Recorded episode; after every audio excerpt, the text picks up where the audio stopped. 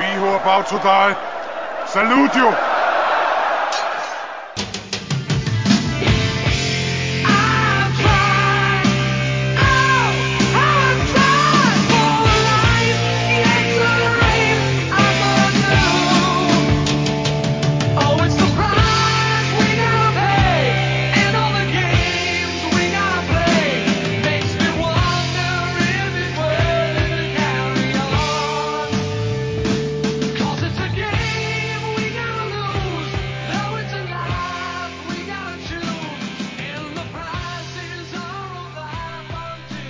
Have no foil. We have no holograms. I don't know if this is going to be a double sized episode, but this is a moratory milestone nonetheless.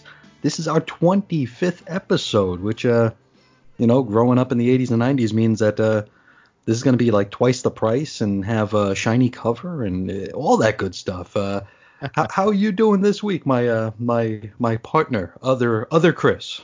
Well, I decided to go completely naked yet covered in foil just for this episode. and as well, I made uh, I made insert cards of us both, which you'll which Yes. you'll receive a little bit later. How about that? and I am I'm completely blank right now. Uh, so uh, you could take me to a, a convention and have someone write on me. It's, it's all it's all good, and uh, and it'll be worth so much money. I, I, I do need to say that we do need to be pre-bagged though, because I think that's what really really makes it makes the book much more valuable is that bag. hmm hmm Just punch a couple holes in it so we can breathe, and we're good to go. more bag but, all uh, the time. But is it gonna be a is it gonna be a see-through bag or one of these black dealies with the uh, with like a, Oh. a bleeding moratorium on it? Oh yes, oh of course, that's what it has to be. There you go. we just look, we just made this made this episode ten times more valuable just with those Mhm. comments right there. There you go. it's worth something, folks. Collect it. It's true, and and I mean, it's not like there's going to be any death in this ep- in this issue or episode, right? Because we've been killing Morituri for the past like eight months in a row, so they Yeah. can't do it again this time, right? They're gonna have No, to change no. the tune eventually, right? No, this is this is the past episode. This is where everything everyone gets along swimmingly, high fives. They Mhm. introduce cousins. You know, it's it's it's one of those episodes. Yeah, they're gonna they're gonna have some have some more uh, breakfast shenanigans, and maybe some cats will show up. It's gonna be a really really good time. But but without any sort of ado here, let's hop right into the issue here. This is of course Strike Force Morituri number 25. We're in 1989 now, so it's January 1989 cover date. Story is called Living in the Shadow, written by James D. Hudnall with pencils by John Calimee, who despite not being the regular penciler, has been basically the regular penciler. Um, inks by Tony DeZuniga. Letters Phil Felix. Colors Max Scheele. Edits Carl Potts. And that foul odor is coming from Tom DeFalco. Uh, cover price. We have a price reduction in North America somehow. I don't know how or why. Uh, last the last issue wasn't oversized uh, to our knowledge, but uh, it was more expensive than this issue. So we dropped back down to $1.25 US, $1.75 Canadian, and 50p UK. And uh, this one hit the uh, the hot shelves on September 6th, 1988. Ooh, 1988. Look at that. Those were Mm. great years, man. I remember robbing those shelves. We had New Universe hitting the shelf. We had all kinds of stuff going on here in 88. And uh well, we were we were miles away from Secret Wars 2. Uh, you know, all we were primed. The 90s was almost upon us, Chris. The era of excess. Like this is this is just like a, a warmer year, we'll call it for Marvel. So this is uh, transitional, yeah. transition. They can't even figure out the price of the issue. So I mean, No, the last know. issue was two bucks in Canada. They decided to give us a twenty-five cent break because it was, uh, you know, I, I guess it was going down the pipes too soon. So they figured that we'll grab people back in with cutting twenty-five cents off this book, but uh, it didn't work. And, and also, what they do this issue is uh, we're going to see the return of Peter Gillis and Brent Anderson. Oh, looky you! They're going to return. Uh, make sure make sure that you know like like and retweet and favorite this uh, this video here or whatever. But uh, yes, we promise you, Anderson and Gillis will be back in this issue. So uh, just stay tuned. We'll get there. Uh, we do You- have a solicit. for, for, for wrestling fans. That's the equivalent of Jim Ross introducing fake Diesel and fake Razor. So we'll we'll continue. Go ahead. here, here come some of your favorites here. Uh, now, uh, we have a solicit here that doesn't necessarily ruin the story, so we can read it ahead of time here. And it goes a little something like this. The Morituri welcome three new members. In fact, they don't. But the, the welcome may be short lived because the government's secret anti Morituri force is planning to make instant martyrs of the whole Strike Force Morituri team. None of that happens in this issue.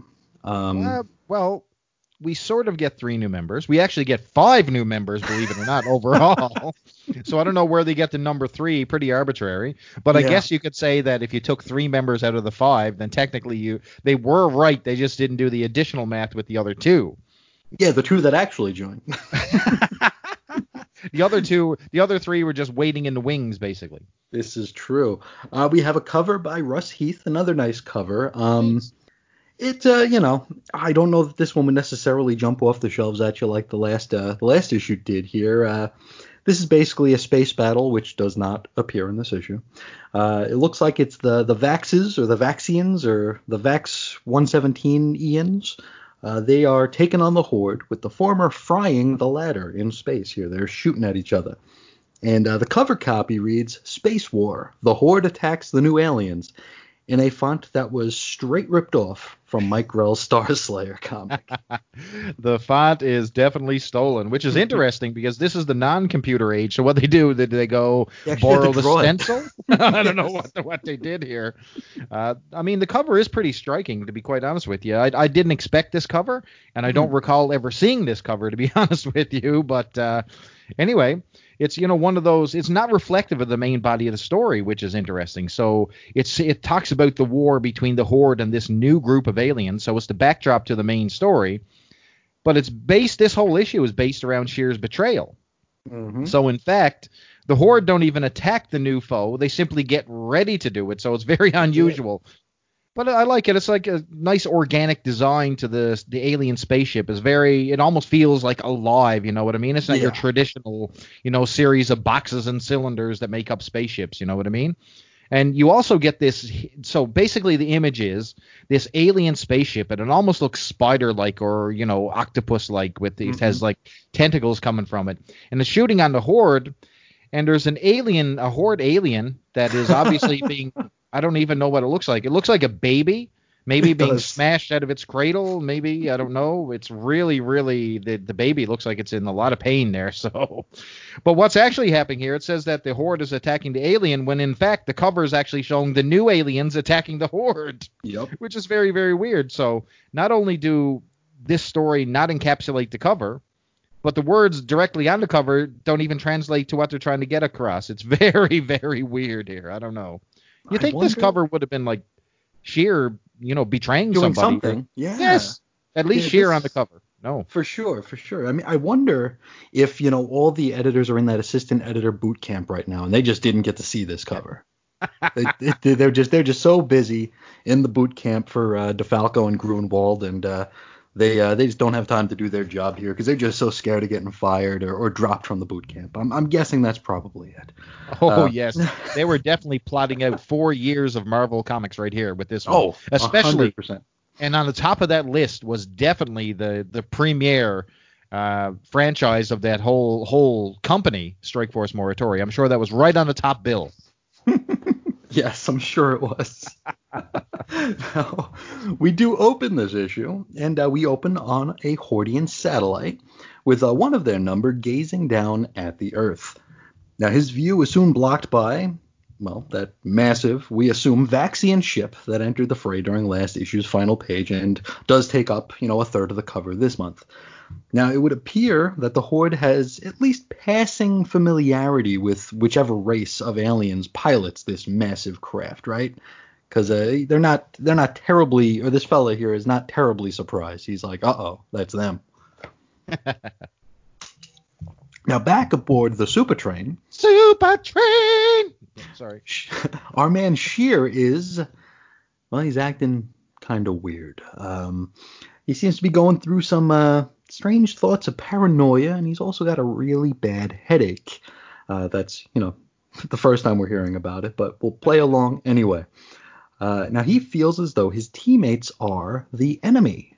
Traitors, in fact, and they need to be taken care of. Um, this this you know, despite Will Taguchi's uh, warning last issue, this feels kind of out of left field.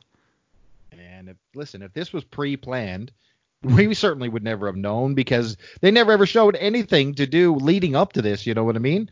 I mean, Mhm. seriously, would a panel or two in the previous issues of you know sheer like feigning a headache or or having suspicion about his fellow you know Morituri would would that have killed him to insert at Right. least one panel in the last? But there's not one indication that Sheer is ready to snap in any of the issues leading up to this, which is really really unusual.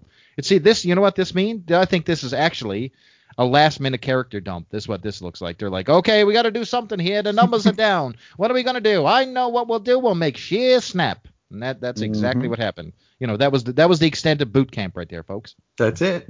now, uh, Commander Yuri enters the scene, and he informs the team that a new starship has entered a Trojan orbit, which we suppose is to say that it's large enough to be on a similar trajectory around the sun as the planet, so it's in like similar rotation. Um, and indeed, this is one large craft. Yuri states that it is one quarter the size of the moon.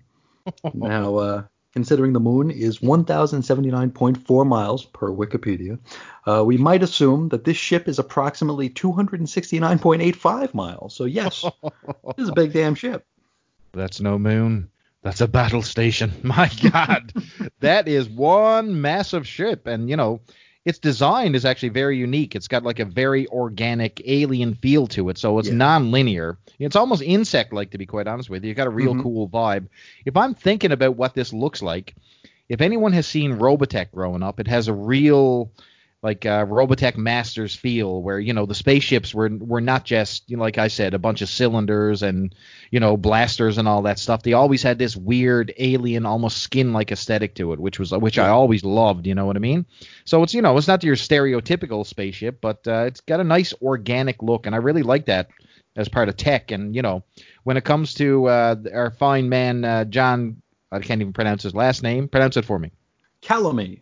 Right, him. Mhm. Uh, you know, this is as good as it gets when it comes to tech for him. So hats off to him here. Yeah, it it's almost kind of like um oh boy, what's that shoot 'em up on the Nintendo? Like uh was it Life Force or R Type? Oh, Life Force. Yes, Life Life, Force. Force. coming from Where, like, Yeah, so like every all the all the crafts were they looked like kind of like they were covered in like a skin of some sort. It's almost like like a like a G-rated uh, Geiger or Giger, whoever did it. Absolutely. that's that's exactly right. Oh, uh, wait a second. Now you now you touched on something. Now I got to go off track. Now I got to Go go, off. Got to go off script here, people. We're shooting. Konami's Life Force. Yeah, we're shooting from the hip, brother. so we, uh, you know, our love for Konami. Uh, we talked about it on the show before. Mhm. Life Force is an unheralded one. Contra always gets the, the you know the due when it comes to Oh, all the lip people- service. yeah, you know what I mean? It always does. But Konami has the Konami code as well. I think that's what people overlook. You can actually get 30 lives on Life Force as well, and people overlook that. And guess how I discovered that, Chris? Hmm. Nintendo Power or by by just uh, just trying it out. Well, I would love to say I tried it out because I did, and I think that, but I think there's one direction error or something that you do different for the for the 30 men here. I may be mistaken, Okay. but the 30 men does work. But I had this massive how to win at video games, almost a bible, and I used to snap these things up. You know, anytime that there was a code book on the shelf, I would snap it up, and man, Sure. when I put that code in and 30 people appeared on Life Force, I was like, oh yeah, you're in some trouble now, Daddy. but uh, yeah, I, I really pounded the living hell out of um, out of Life Force. So it was another another conquering day. I never did buy the game, but uh, like like Contra, it was uh, it was given due justice, sir. I will say that. Move on. Very. I, I- I've I've never I can never buy a shoot 'em up uh, because I just feel like I'd get bored of it too damn quick. It's like Yeah, you're- there's no not story. wrong. I'm just flying. And Life Force is about as cheap as you can get. I mean, if if anyone gets through Life Force with three men, like write the show because Yeah. honestly, that is the yeah that is that is one of the most impossible things that I've ever seen before in my life. I mean, even with 30 men, you know, multiple times trying to beat this game, it, it was still a chore. So I can't imagine someone on three people, you know, just actually beating it. If anyone beats Teenage Mutant Ninja Turtles for Oh, boy. NES with three people, yeah, I'll, send you a no prize. So go ahead. you Go ahead and show me a screen capture of you beating that game on three men, and I'll uh, I'll give you a high five and a no prize right through DM. Mm-hmm. Yeah, yeah, yeah. Just uh, set up like a, one of your dining room chairs, put a bunch of books on it, then put the camera on top of that, aim it at the TV, and when you beat it, take the picture. That's that's what they told me in Nintendo Power. So that's what we want to see. Uh, now we uh, we get back to our man Commander Yuri here, and he's speaking, he's pontificating, he's you know laying down the law. Uh, as he does so, Sheer wonders if the commander himself might be part of this vast conspiracy that he is suddenly built up in his head. Uh, Yuri we've been, info- we've been thinking that too. Yeah, right. Now, Yuri informs the team that this super huge ship does not belong to the Horde, which of course we already knew, but this is brand new information for our Morituri. Now, Sheer gets all up in Yuri's face looking for an explanation, which the commander doesn't appear to have.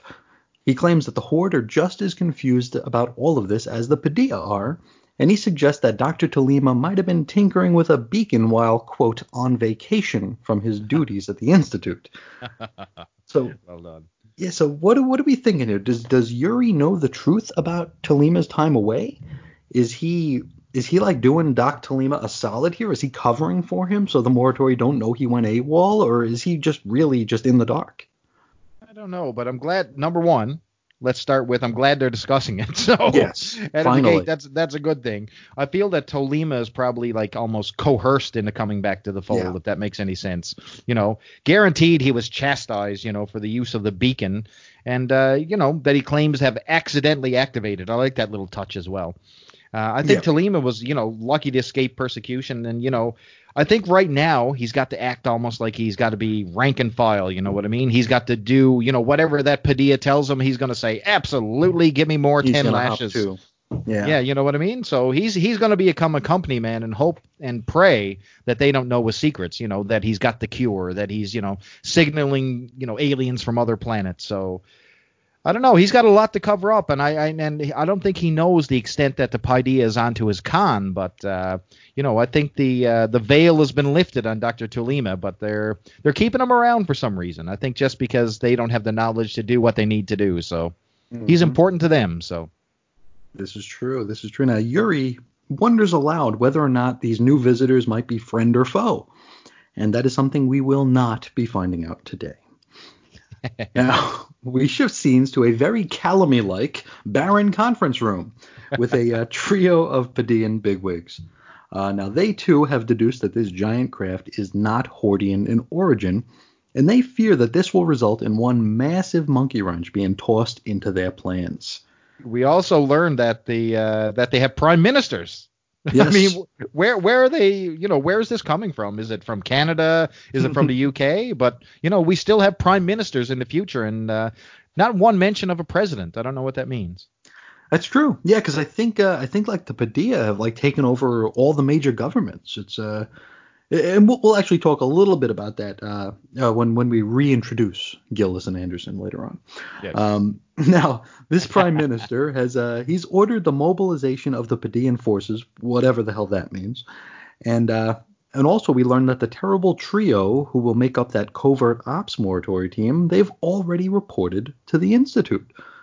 So let's head there now. Over at the institute, Dr. Tolima is still shocked over his assistant Randy's murder and is in fact still standing over his corpse. He's just still day- standing there. Has, has has days passed and he's still I think so.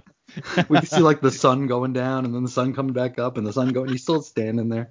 You know what's funny? Poor Randy just looks like he's asleep on the floor. You take take a look at the cover for last issue, okay?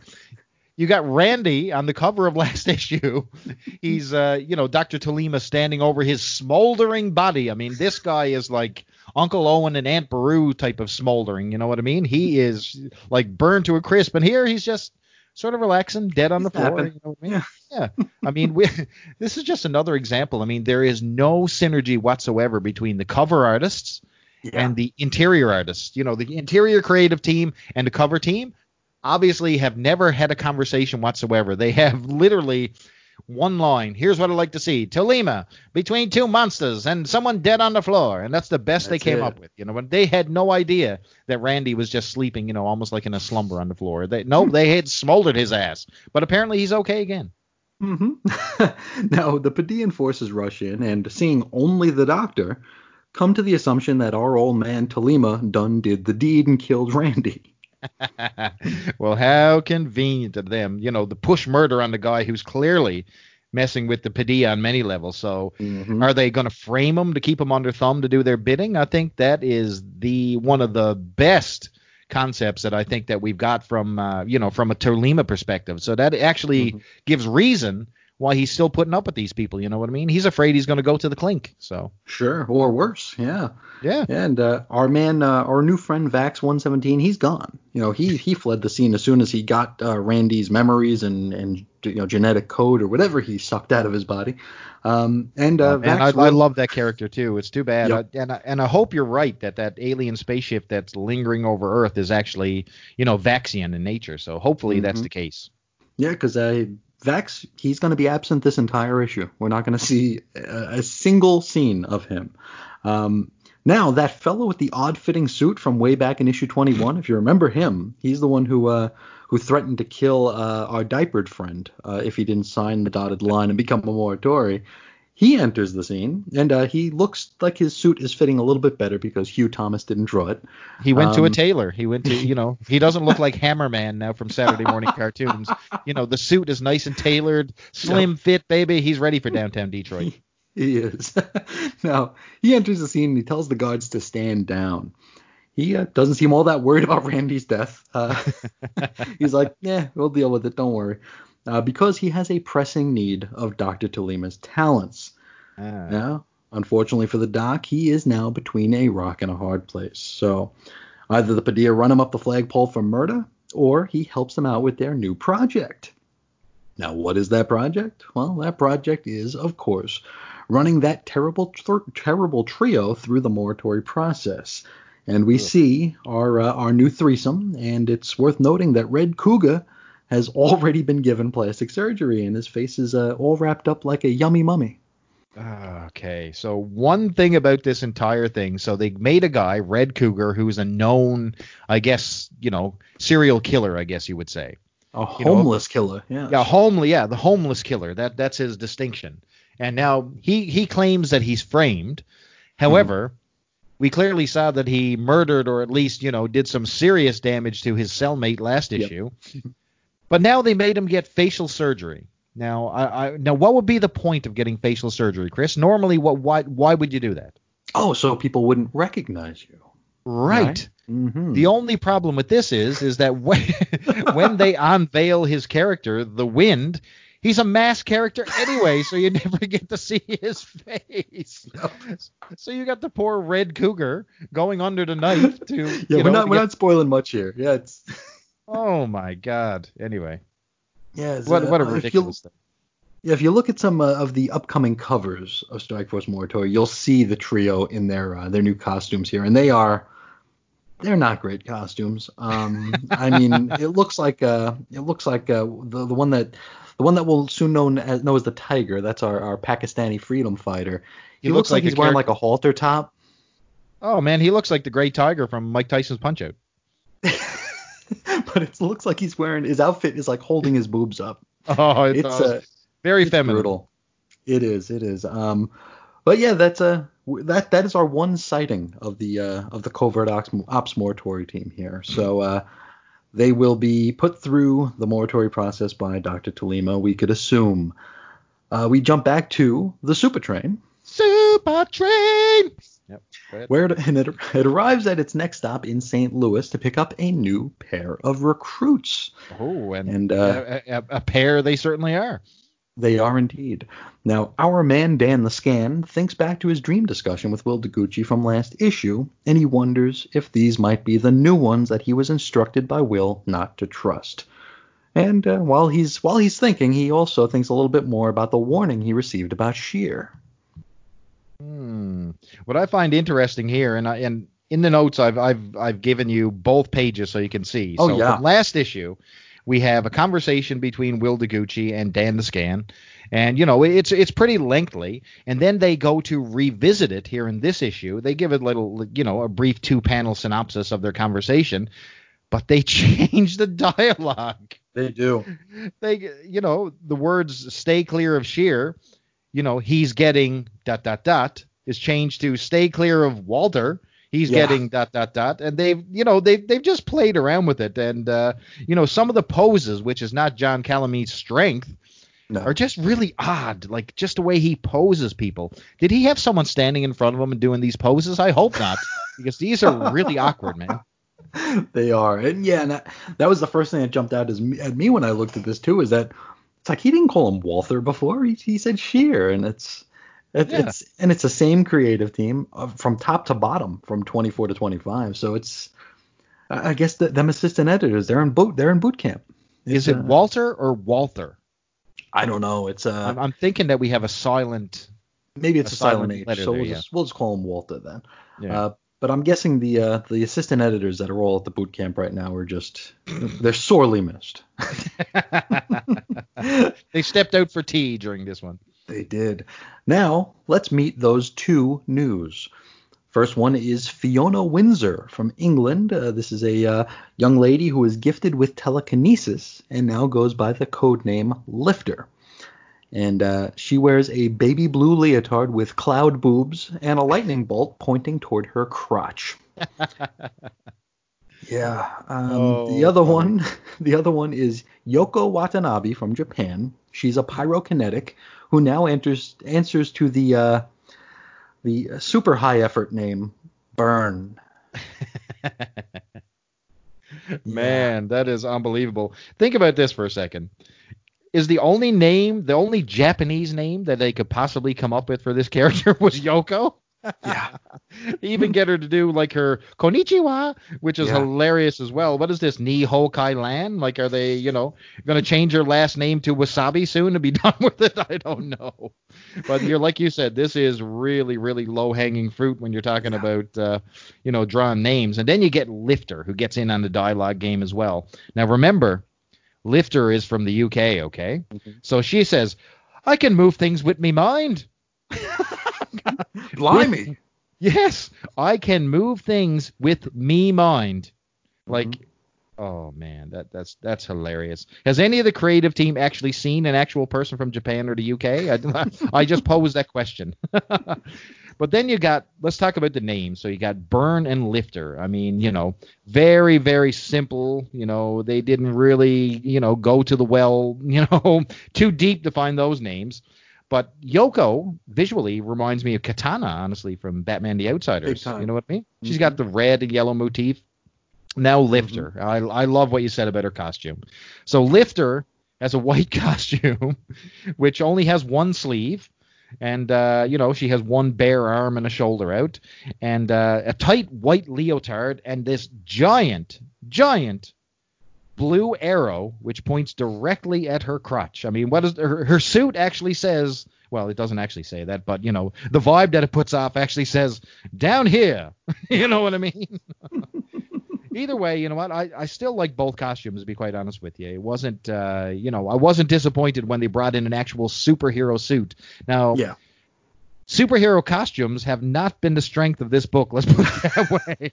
These are some of the most ginchy, you know, uh, I don't even know how to describe them. I mean, they didn't really put a lot of thought into superheroic costumes in this book, and it would be hilarious to see Strike Force Morituri done as a cosplay because they would be the crappiest costumes yeah. at Comic Con. I guarantee you. but anyway, No, it's kind of like uh, it's kind of like if you flip through like uh, what is it, Heroes Unlimited, that RPG. oh yeah, It was just like these boilerplate superheroes in, in very, very basic generic costumes that you could play with. And it's like uh, John Calimee did that, but decided like that the just the boilerplate uh, little model was good enough, you know? Like- like when you when you get like those games where you can create your own character. This seems like yeah. you know, like the first character on the screen, almost like the the prototype that you you know you, you got to add with. parts or take away. Yeah. Yep. It's like it's like scene one, page one. totally, totally. And yes, uh, yes, Burns Burn does look a whole lot like a katana. Also, a little bit kind of like a Sunfire in a way, uh, just without the weird yeah. crab mask. Uh, yeah, it's it's basic, you know, stereotypical costumes 101. Um, yeah, now, it's uh, like if, say say for example, if you were building this costume, think about it. Think about John sits in front of like a costume designing game or whatever, and he's got Lifter on his screen as just he puts a white leotard on her, and the only thing he bothers to put on is a blue arrow pointing to her crotch. That's it. No utility belt, no pouches, no wrist gauntlets, no cool headgear or visor. No, sir. Yeah, Yep. Just one blue arrow. God bless him. Now these uh these newbie fifth geners are uh, introduced to our remaining third and the other fifth geners with a quick and dirty reminder of all their powers. So we you know we get um you know I'm revenge and this is what I can do. I'm scanner I can do this. And I'm Brava. This is my deal. But uh now after a brief meet and greet, Burn approaches Sheer in order to offer her hand in friendship. She's uh, wanted to look. She's been looking forward to meeting this fella for quite a while. And uh, you know, as she approaches, he pie faces her and shoves her down to the ground. Do you get the feeling that these, you know, this our team and just overall they don't really like women? Because man, when they hit women, they hit women in this book, buddy. I mean, this is not only a pie face, this is like a full extension of the arm and just, you know, why Oh, not yeah, just kick her in the snapped her neck. Yeah. Oh man, it was like brutal pie face. Like you, you you'd really you'd almost have to get a running start to deliver a pie face like this. Crazy. Now Brava attempts to interject, only to get socked in the face by old Walter here. Oh, oh, oh. Yeah, Look at that. More lady hating. It almost looks like our man Sheer might just be losing it. And uh, our man Commander Yuri steps in and he demands an explanation. Now, visually, I want to point this out. So Yuri does not look like himself here. So from the No. first, you know, from the first Gillis and uh, Anderson Yuri that we met, clearly has changed. So you know, right now he's not doing his best Peter Gillis meets Dom DeLuise that that we once knew. Looks like Yuri has been on the like the Noom diet because he keeps getting smaller and less imposing for every every part of his journey here. I wonder if John even got the memo on the character. You know what I mean? Hey John, here's Yuri. Here's his character references. Him like this, but clearly they missed a boat on that. And we get to see Sheer as well. Is he's just up and down all over the place in this book, like visually. Mhm. First, Oh, we get to see him like he looks like his regular white base, ba- you know, white bread baby face type of thing, and then all of a sudden he looks Native American in other scenes, and he's just facially all over the map here. Yeah. And his color is like, you know, they they found some crayons, then they lost them. You know what I mean? It's just really strange. It's true, yeah. Sometimes he's uh, sometimes he's very pink faced. Sometimes he's just you know uh, the the the palest of of peach. You know, it's it's all over the place here. It's Yep. and I mean Sheer, uh, even under uh, Anderson's pencil, wasn't you know wasn't always the, the most striking character. You know, Oh no. It- it's just like he they had to give him like that white streak in his hair just to tell him apart from everybody else. Otherwise, he just looked like a generic dude with a kind of a big nose. Um, Seth Rollins. Yes. So this is uh yeah this is just very very weird. Um, it changes from panel to panel how he looks. It's odd. Um, now Sheer, who is now sporting a bloody nose, he responds to Commander Yuri by reaching out and shearing Yuri's heart, killing him dead. and like I was actually shocked with this. That you know a lot of this stuff really don't don't catch me, but it's sad. We you know we really never got to see a lot of Yuri in these books. So you know we didn't Yep. get the development we had. Think about Beth Neon. I mean, Mhm. we learned layers about her. She had a romance. She was held back. You know what I mean? She was conflicted with her direction from, you know, uh, from the folks who were running the shots and all that type of stuff. You know what I mean? She was Yeah. trying to be. She was trying to be a, you know, a fearless leader, but you know, have sympathy as well. But here, poor Yuri, we almost got nothing. He, Yeah. he, he started out like this this. I don't know, Paideian sock puppet, I guess, who was a little bit conflicted, but by God, he didn't care. He always cashed his check on Thursday, you know what I mean?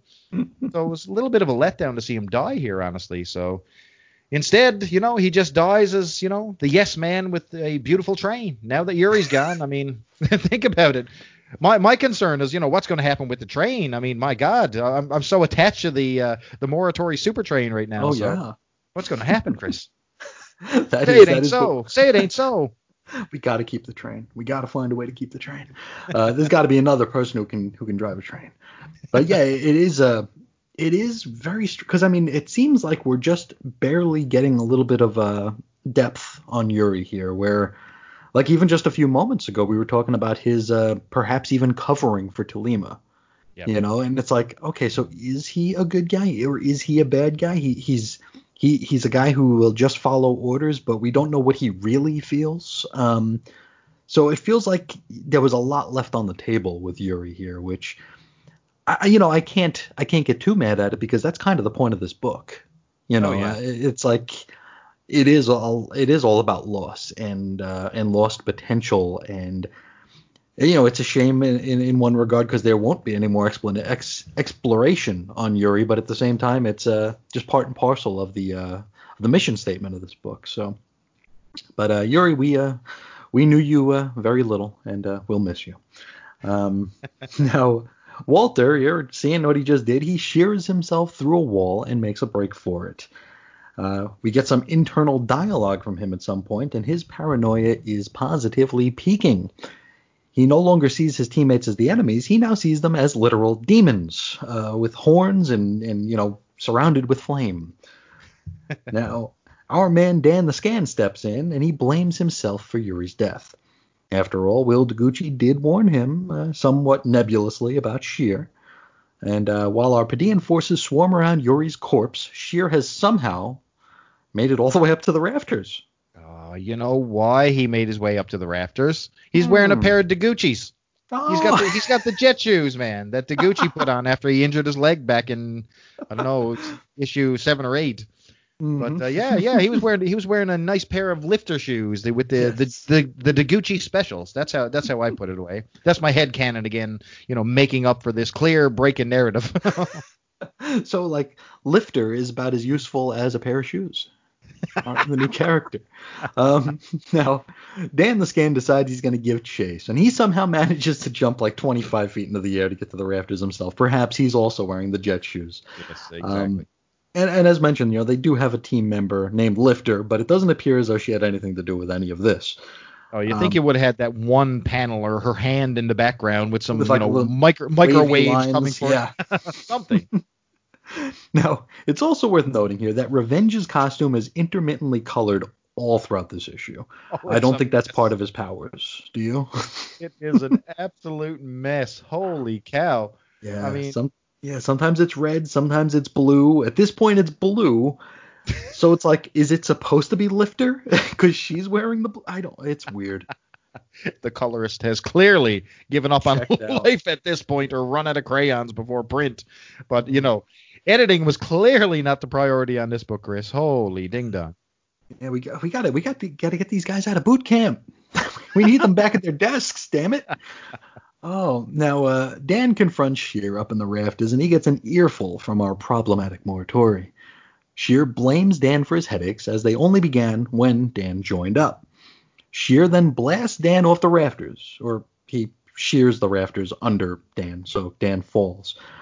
Now, if he was wearing those rocket boots, he forgot to engage him on the way down because Lifter has to save the day. So she's there and she stops him and all the broken beams from hitting the ground. So she earns her stay for the issue. He was uh, probably going to yell at her and go, "No, I got lift shoes. It's for drama. It's for drama." now, Burn asks Lifter to, well, lift her to the rafters, and so she does. So uh, Burn is being hoisted toward Sheer and yells, "Burn!" which uh, it's not quite flame on, but I guess it'll do. They can't um, even get catchphrases right. Oh, I mean, is awful. it that hard? Is that what you got to say? You know, your your powers and your name is burn. So the yep. only thing you can say is burn. Come on. Now, she doesn't actually do anything besides miss Sheer with a blast of flame. That's all she does. So we get this build up, her getting hurled at Sheer, and she goes and misses him. So that's that. Um, Listen, man, if I was a superhero, I would certainly have a better catchphrase. it would be, I don't know, it would be almost Power Rangers. You'd be like, fire powers, engage now. you know what I mean? No, burn. Burn. Now, Sheer cuts his way to the roof of the St. Louis facility at this point. Uh, Brava, Revenge, and Dan the Scan soon meet him on the roof, probably with their rocket boots. Uh, now, Sheer, still freaking out, he cuts up the roof where Brava and Revenge are standing, sending them to their apparent deaths. Dan the Scan, however, remains and delivers a dropkick, which sends Sheer off the side of the building. He, Sheer that is, plummets several stories to the ground below and goes splat. Well, he actually goes whack, but uh, close enough. I like that. At least, at least they put a little bit of uh, something else to it. You know what I mean? Whack. Yeah. Yeah, that sounds like he's, you know, not only breaking rib cages, but stuff is exploding inside there with that walk. anyway, what happened to the lift shoes? I mean, that, that was that was that was my only explanation for Sheer to get to the rafters in the beginning.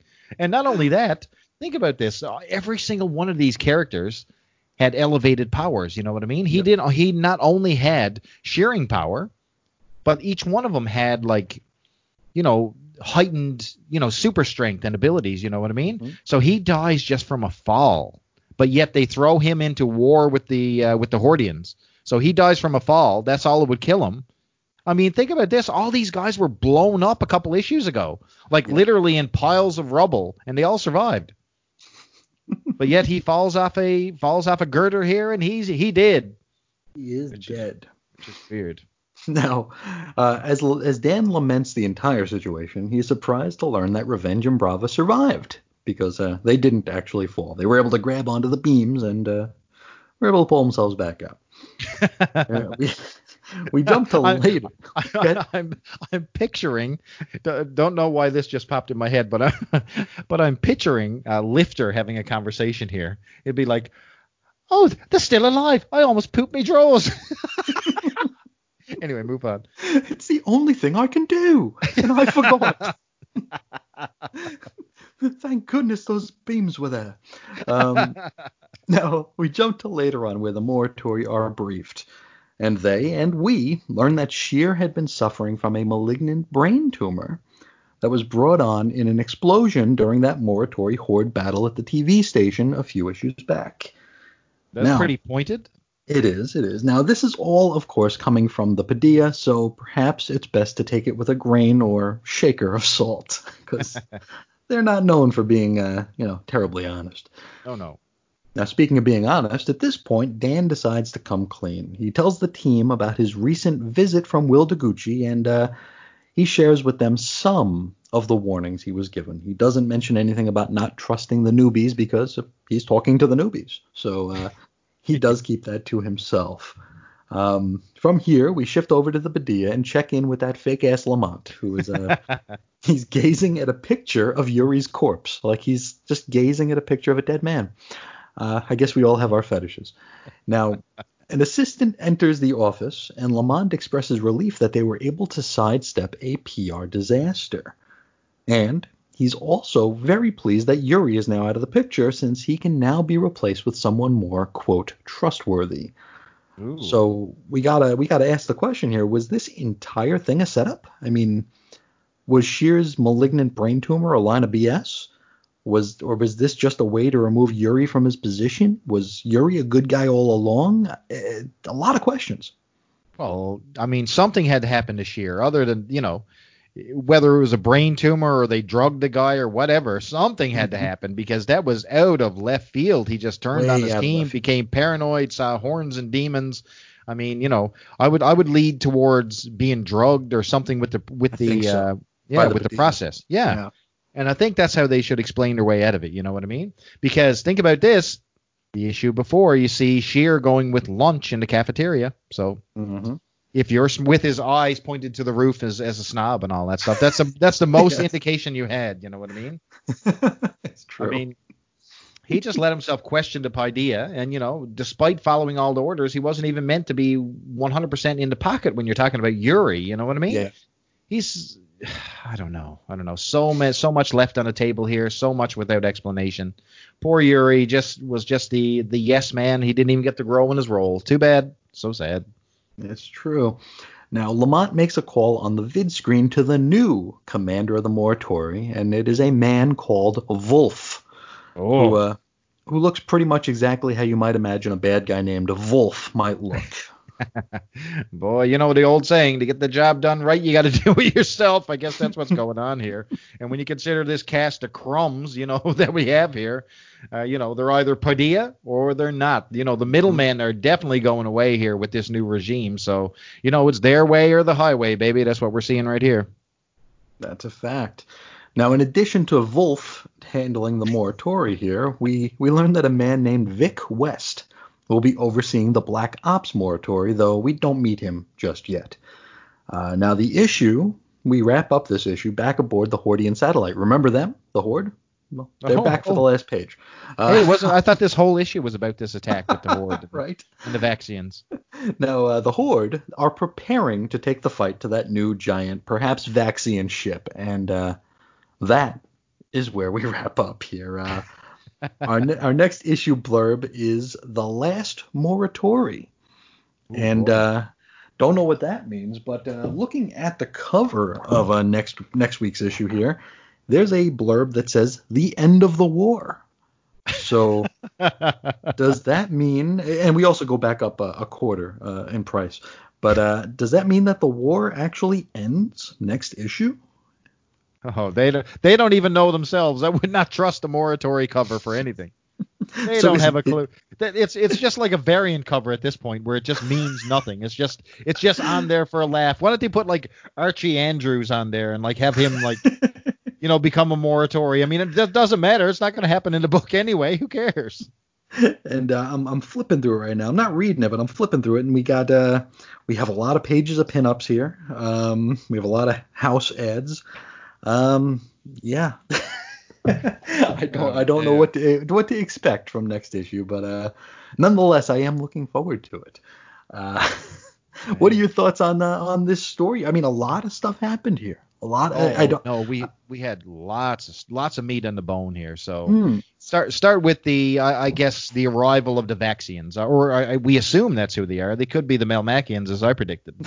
Could be. I, I, I don't know, but we only got a tease of that, so we know that this this impending war is happening. You know what I mean? You also see a change in the rank and file of the Paideia. So Mhm. our good man Yuri, he's put away. So you know, what are they doing here? So they recast him with you know this new guy.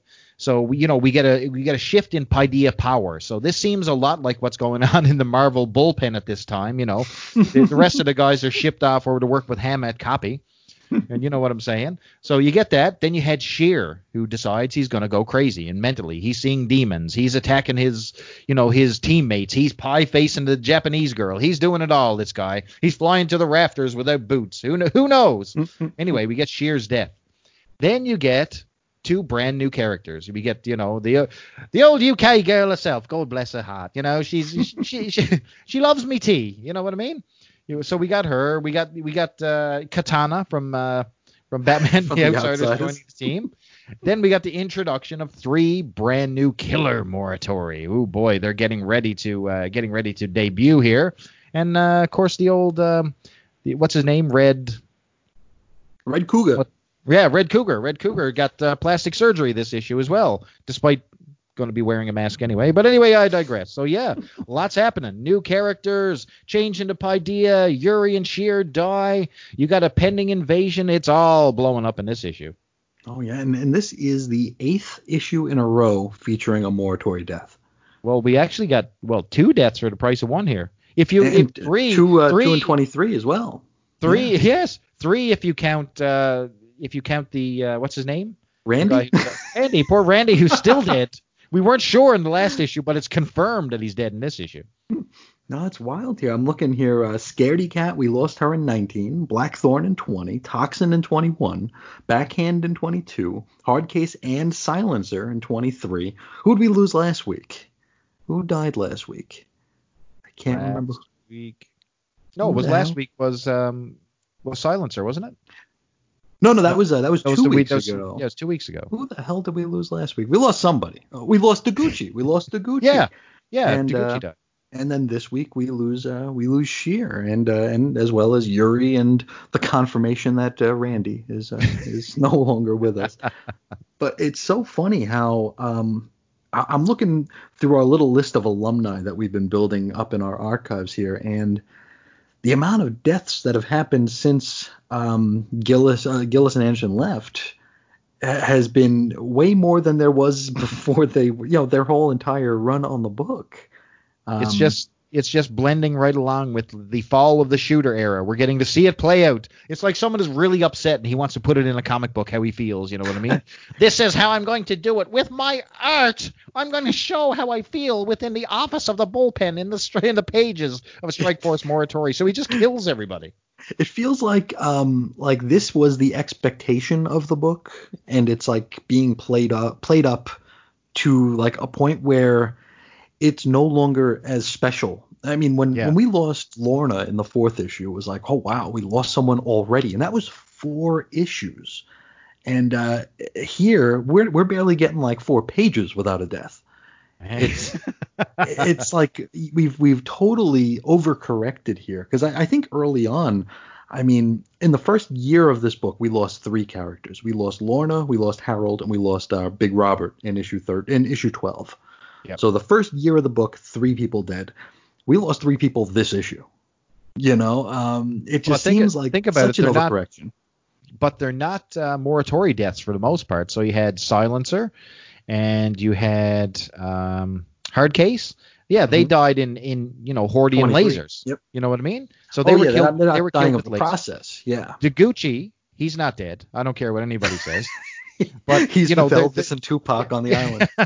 they're saying that he died of the Morituri process, but he didn't really, you know, he didn't blow up. And then this issue, you had Sheer drop kicked off a scaffolding. You know what I mean? and Yuri was killed. Jim Cornette uh, fall from the scaffold. Yeah. he broke his ass. He broke his ass. but uh, but yeah, and then you get Yuri who gets killed by Sheer. So they're killing each other, or the Hordians mm-hmm. are killing him. You know what I mean? Or we have a fake uh, Will Deguchi death. So it's true. Are, you know what I mean? like the process is not the thing that's taking them here. They're no. just finding storyline ways to ditch these people. it's just so weird. Uh, but uh, you know, this was a. I, I liked this issue. I don't think it was as good as uh, the last two issues, which were like surprisingly good. Uh, this one just had a little bit too much of the of the wibbly wobbly in it. I think uh, it did. Yeah, this was uh, rushed to the printers. Boy, we got a deadline yeah. ahead of us. That's what this is. No doubt. And and uh, and like we've said, you know, a bunch of times already, uh, Sheer's uh, sudden change of heart was a little too sudden. It, yeah. it, feels like very much like they decided, okay, this is the issue where Sheer turns bad, rather than, hey, in three issues Sheer's going to turn bad. Maybe we should uh, drop some breadcrumbs along the way. Hundred um, percent. All we knew before was that Sheer was a dick. We didn't know he was insane. It's so, you know uh, what these, these books are being written issue for issue. I don't think there's oh, any thought. So. I, I don't think there's any thought put into what's going to happen. I mean, Marvel clearly doesn't care to promote it. Yeah. So, you know, are they investing any writers' time? I mean, I'd say these writers, you know, here's a half hour to write Morituri, you know, after you're done writing Marvel Comics Presents. You know what I mean? That's yeah. that, that's all the leftover time they had to do these books. And it's a shame, but they still managed to bang out good stories. So I'm not saying sure. that they're bad because I'm still enjoying them. And like you said, oh yeah. This this was not two issues ago, but it was uh, you know, still good in its own right. Solid. But yeah. but wibbly wobbly, flimsy flimsy. Hmm. And and I do feel like uh like Hudnall is trying to clear the deck a bit before he like before he invests yeah. in any long term planning. Oh, um, yeah. And we're going to learn a little bit more about that in just a minute here because he he he does go on record as, as basically saying as much. So these issues are, uh, you know, what I would call like the nebulous interim. You know, this is uh, this is just like the the transition from one era to the other that just happens to be shepherded by the latter creative team. You know, and uh, we'll we'll find out more about that uh, actually right now because uh, we have a letters page. Believe it what? or not. I know it. You and lie out of your face, false prophet.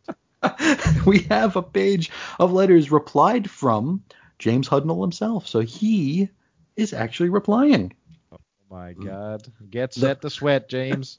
Though he does open with a uh, claim that unfortunately a batch, quote, batch of letters were lost when more Marvel mailed them to him. Likely story, right? he threw them out the goddamn window right there. That's what happened. I, I was uh I, I remember hearing that uh like Marv Wolfman would uh when he uh like when he would do letters pages for the Teen Titans, he just g- would grab like the top 10 letters off the pile and answer them. He didn't like he didn't weed them out, he didn't cherry pick. He just picked the like he'd go into the office, take ten envelopes, and go home, and then he would answer those ten Man. letters. Well, this, this this, this looks like somebody read all the letters. yes. Picked out the most inflammatory ones and said, "Here you go, James. Figure this crap out." yeah, just choke on it, James. um, now, our first letter comes from Dean in the Philippines. Uh, he was nervous about the Gillis and Anderson departure, but is more than happy with their replacements. Oh, what a liar, Dean! Yeah. Your your your your palms have been filled with dollar bills to say that. so we do start off. We we start off high. Okay, Um, yeah. Letter two comes from L.A. in Oakland. Okay. Uh, he enjoyed the Hudnall story, but hated the Hugh Thomas art. And uh, it makes me wonder here. Um, the Hugh Thomas art was atrocious. It was bad. Uh, I'm not an artist, but I, I, I can tell you, I, I can I can tell you what I like and what I don't. And this that Hugh Thomas work was, oh boy, um, the, that was some, of the worst you'll ever see. Yeah. yeah, some of the worst you'll see in Marvel um, ever. Uh, it's it was very very rough. Um, so it makes me wonder here: had we read issue 21 with Mark Bagley on art, or even with John Calimee on art, would we? And perhaps the wider readership, the fandom of Strikeforce Morituri, would we have different feelings overall if it didn't start with that horrific art? Oh, Like, it I, makes me- I certainly would have. it, it makes me want to like reread like like commission Mark Bagley to redraw that issue and just read it. and be like, okay, this wasn't quite so bad. Maybe maybe if they would have done this in the first place, people wouldn't have run for the hills when issue 21 came out and never came back. you know what? They need to. Um, I don't. I think the only way to save that book is to get George Perez, Neal Adams, uh, John, John Romita. Sr., John Byrne, and get them all to do like a like a like a just a page each, like a big yep. jam piece. You know what I mean? Morat- It'll be like a Morituri jam session. It'd be like uh, Morituri United or something. Oh man. Yeah, Oh, or, man, or that- we got maybe rough. we can we can maybe commission Brent Anderson to do it. oh, imagine. Oh my God, I'd almost ask him that. Right? Could you just please redraw issue 21 for me? I'd pay you at least two dollars. there you go. At the very least, two two dollars Canadian.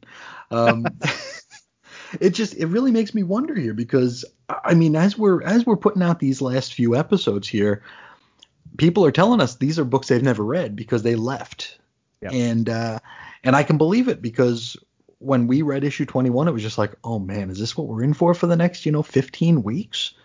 Oh yeah. It's uh it's not it was not good.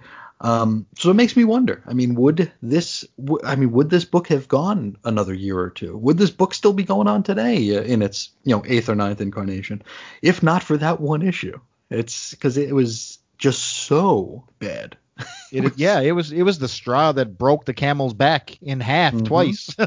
you know what I mean? Yeah. Really, really, really, really bad. I, I, guys, like find this issue, burn Mhm. it at a local at a local burning. It is that bad. Wow. we it's and, and I mean this is a this is a more expensive book than than the, than the popular Marvel books. You know the the regular Marvel books were going for like 75 cents at this point. This was like a buck and a quarter. You'd have to find a comic shop and find this in a comic shop. So I mean you were you were actually breaking the back and the bank to get this book, and then you open it up and you're like, what in the hell happened to Strike Force So yeah, I could definitely see that being a, a big deal here. But uh, our man James Hudnall replies to LA by uh, telling him that Mark Bagley and Val Mayerik will be the new creative art team and uh, not to worry about any more Hugh. Oh my God! Can you imagine someone actually saying that? Like, wow, you're talking about shots fired, brother. Holy cow! This is, I mean, this is letters page, and it is pure condemnation here. I mean, we don't often see this in print at all. Just brutal, and not brutal in a good way, like brutal as in whoa, disaster. They are actually cutting up their own creative team and their own letters page here. That's what that's what's going on. Wow. It's wild. And and I looked, I was looking for more Hugh, um, uh, what's his face, Hugh Thomas work. And um, to see if maybe he did work into the 90s or, or, you know into whenever just to see if he improved or changed his style or maybe he had a, a different inker or a colorist and the only other credit I could find for him is Alpha Flight number 77, which was also written by James Hudnall. And and it is really ugly. Oh, I can't wait to see it. I've never I've never seen that issue. I Oh, uh. I, I was a uh, a pond jumper when it came to Alpha Flight because I really did not like that book. But Byrne was drawn it, so here I was collecting the Sure. damn thing. And then I had sporadic issues after that, but I mean I had no idea that our good friend Mr. Hugh did that. Oh, I can't Oh, wait, boy. Mr. Thomas. Woo! Cannot wait. It's, yeah, it's You- it's something. It, it ain't got no alibi. He was he was he was so bad they sent him to Canada. no. Our third letter comes from Stewart in San Francisco. And uh, he is, uh, like everyone else, a bit worried about the future of the book. And uh, he's not convinced that Gillis's original vision will be paid off under Hudnall's word processor. Oh. He, uh, he hopes that Hudnall and Company will keep Gillis's dangling bits, uh, like the beacon and whatnot. Um, now, Hudnall replies by promising that uh, the Gillis plot lines, which he is privy to, will all be paid off in full by issue number 27. Wow. I mean, man, this creative team is being called out on their stuff here. They No like, doubt. I've never seen anything like this. I No, mean, this is, you know, I remember when Claremont left the X Men and the letters pages were so full of spin and people just so excited about the art rather than the story that nobody was worried about Claremont leaving. They're like, oh, we're in this new era. Strike Force Morituri, though, it's like I've never seen. I mean, our, our poor our poor buddy here, Hudnall, he is in the hot seat. Oh, it is. This is this is a Keith Giffen joins jo- joins Hex the book. Hex, That's that's yep. that's it's Hex it's a Hex level event, which is what I'll call this. Such a dramatic shift in tone and in art, and it's funny because the amount of pressure that James Hudnall must be feeling here just to respond Totally. to Yeah. this these skewering letters. It's funny because most of the Anderson and Gillis run, we didn't even get to see a letters page. But Yep. yet praise is placed all over them in the few letters that we get in these issue, and these folks are just crapping all over Hudnall and his team here. And it, it is this is tough to read, man. I feel bad for this guy. Like I, I know he's dead because you told me, but uh, man, I feel like dropping off like uh, some flowers to his grave or something because of this. This Yeah. is bad stuff. Oh yeah, it's it's rough here, and uh, it just the the amount, like you said, the amount of pressure this guy, this poor guy, has undertaken this assignment, um, and even I mean, in 2020, right now, when, anytime we post anything, they're like, oh, that book went to crap when uh, Hudnall. came." It's like, wow, let the let, let the let the poor guy just rest. Every Um, everybody, everybody yeah. post the image of the first issue. So if you're talking Strike Force Morituri, every single person on Twitter has has is obligated to post that first issue. Yes. Now, I think you you said that you were going to throw it a little little bit of a trivia contest. Do it. Go ahead and do it. Can you name those three characters on that cover? Ooh, look at you. Do do do do do do. Because everyone loves discovering this book and putting that cover out there. But uh, who are those three characters? There you go. Hmm. And uh, and just saying the team's name does not count. Who Does not. actually are they now? Mm, good luck with that, gentlemen. Mhm. That means you actually have to not just discover and share the picture of it, you need to read it. You don't have to you don't have to retweet somebody's tweet that has been retweeted 900 different times in different places, but now you actually do got to do your homework.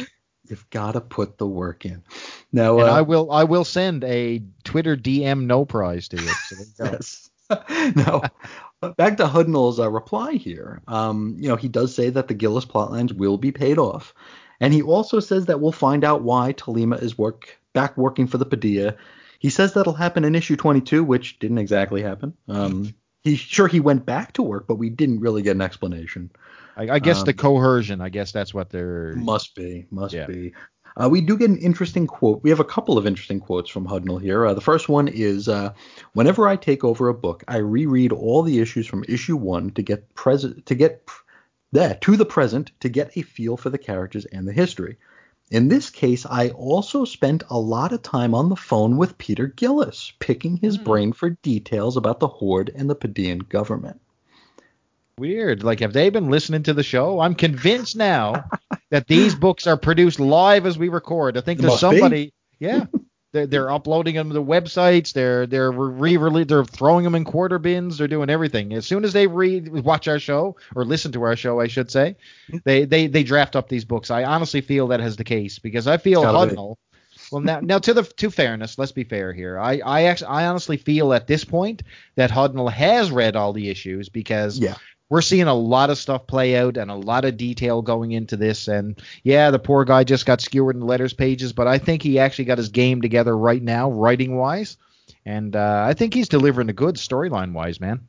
Sure, sure, absolutely. But and no, nobody can convince me that his first two issues, though, that he read any any part of this book because he Doubt absolutely it. didn't. Yeah. No way, No. shape or form. no doubt it. And uh, I, I, you know, it's like one of the it's. Did did Hudnall have Gillis's blessing? I mean, if they chatted on the phone about the future of the book and and to and to find out how storylines were going to eventually pay off here, I I mean, I wish more people would read these letters pages because uh, maybe maybe Hudnall would be looked at a little bit, or Hudnall's time on Moratorium would be looked at a little bit differently if people knew that Gillis was on board with him taking over and he was even giving him information and telling him where things were going to go. And Yep. I, I, it's I think we we just need to like find a way to get a hold of Peter Gillis and be like, Oh, oh definitely. we These- need to these- know what you said to Hudnall. Peter Gillis, if you're listening, we need the answers to these questions. We will find You're- you. We will get You're our answers. only hope. Yes. Help me, Peter Gillis. You're our only hope. or Carl Potts or Brent Anderson, just some someone Anybody. reach out. Someone help us out here. Mm-hmm. Now, uh, letter four comes from Benoit in Ontario. Oh, please. Benoit in Ontario? Mhm. That's Yep. the only name you could find? Like like we're, we're Canadians we have one name now. It's like Yep. we're named by the WWE. Like we can't be like Chris Bailey. I would be only Bailey from Mhm. Newfoundland. You know what I mean? So he's Benoit from Ontario. Grow up. Now, Benoit, he must be on drugs because he loves Hugh Thomas. loves Hugh Thomas. Um, and he does not want to see this book artist hop like Alpha Flight, which also features Hugh Thomas.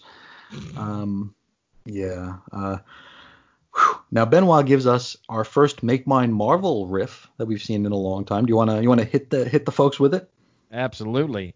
Until there's a Morituri Registration Act or a fall of the Morituris, make mine the Morituri verse. Ooh, Benoit's a turd. There's no way. There's no way. What, what's his last name? Benoit Thomas. Hugh Thomas's boyfriend. That's who this is. Must be. No, Man. Hudnall, uh, he goes on to give us the rundown on the uh, upcoming art teams here. We have uh, J- uh, uh, John Calimee will be with us until issue 26. Then it's all Bagley and Mayerik for the remaining five issues, and uh, into Electric Undertow, of course. Yeah, well, I mean, think about this. Back in the day, I mean, your only barometer of success, really, outside of sales, of how you were doing was the actual letters. So, you know, if the office mailbag was full of praise for your work, you got more jobs. That's how they knew that, you know, this creative team was working. You know what I mean? You could say that a book is selling, but it's really hard to judge that when you got characters who sell anyway. So think about it. Yeah. Spider-Man, Captain America, Avengers, all these things, Daredevil, like all these things sold on their own merits anyway. You didn't really need, you know, a super, you know, creative team behind them. They were going to sell a certain amount of issues anyway. So the real barometer was when people would send bags of mail saying, "Hey, I love Frank Miller on Daredevil," or "I love Todd McFarlane on Spider-Man." You know what I mean? Then it became clear to the Marvel brass that, oh my God, you know, we got something special here with these guys. You know what I mean? Mhm. So you know, Totally. but but when you think about it, uh, if you receive silence, which is what this entire team was, that had to be perceived as being bad. So you know, sure. as indifferent as it is, it seems like a very corrupt way to promote your talent. I mean, it, it's clear to all involved that Hugh was, you know, way in over his head doing this book, but it's just just a strange way of, you know, being promoted because anybody could write these letters, Chris. If your job Sure. depended on the number of feedback that you got in that mailbag, by God, my family would have loaded up the bags. Yes, it's Burley Bailey time. and Florence Bailey and Brad Bailey. Everybody's writing letters here. Look at this. Look at this Bailey family. They love this Chris Bailey guy. You know what I mean?